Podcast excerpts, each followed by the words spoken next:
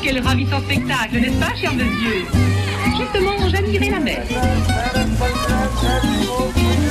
Pour moi, les vacances au bord de la mer toujours très agréables et oui, il est avec nous, Gaël Guéguin. Aujourd'hui, pour ce 15 août, on va partir en excursion avec euh, son invité François de Beaulieu de, la CD, de cette série estivale, la carte postale de la plage. Carte postale de la plage, la série estivale qui remonte aux origines du tourisme balnéaire.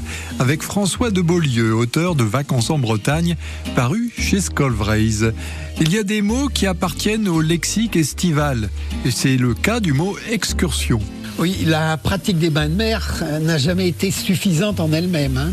Euh, le casino euh, était là pour occuper les soirées, les jours de pluie, mais il est vite apparu qu'un séjour réussi comportait aussi des excursions.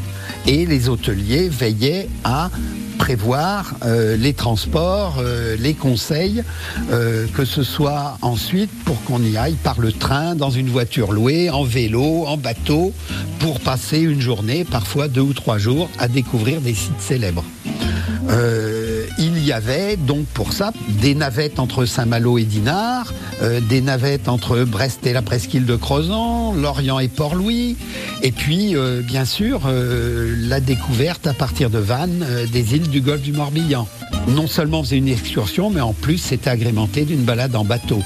Le circuit de la Rance qui allait jusqu'à Saint-Malo a permis à Dinan de conserver une vocation touristique importante alors que la, majeure la majorité de l'activité commençait déjà à se concentrer sur le littoral. Et les croisières sur l'Odet, qui ont été créées dès 1904, ont acquis rapidement une très belle réputation qui perdure encore. C'est le tour du golfe du Morbihan qui s'imposa bien plus que euh, le circuit de la rade de Brest comme la promenade maritime idéale tant le paysage était varié et aussi la petite mer peu agitée.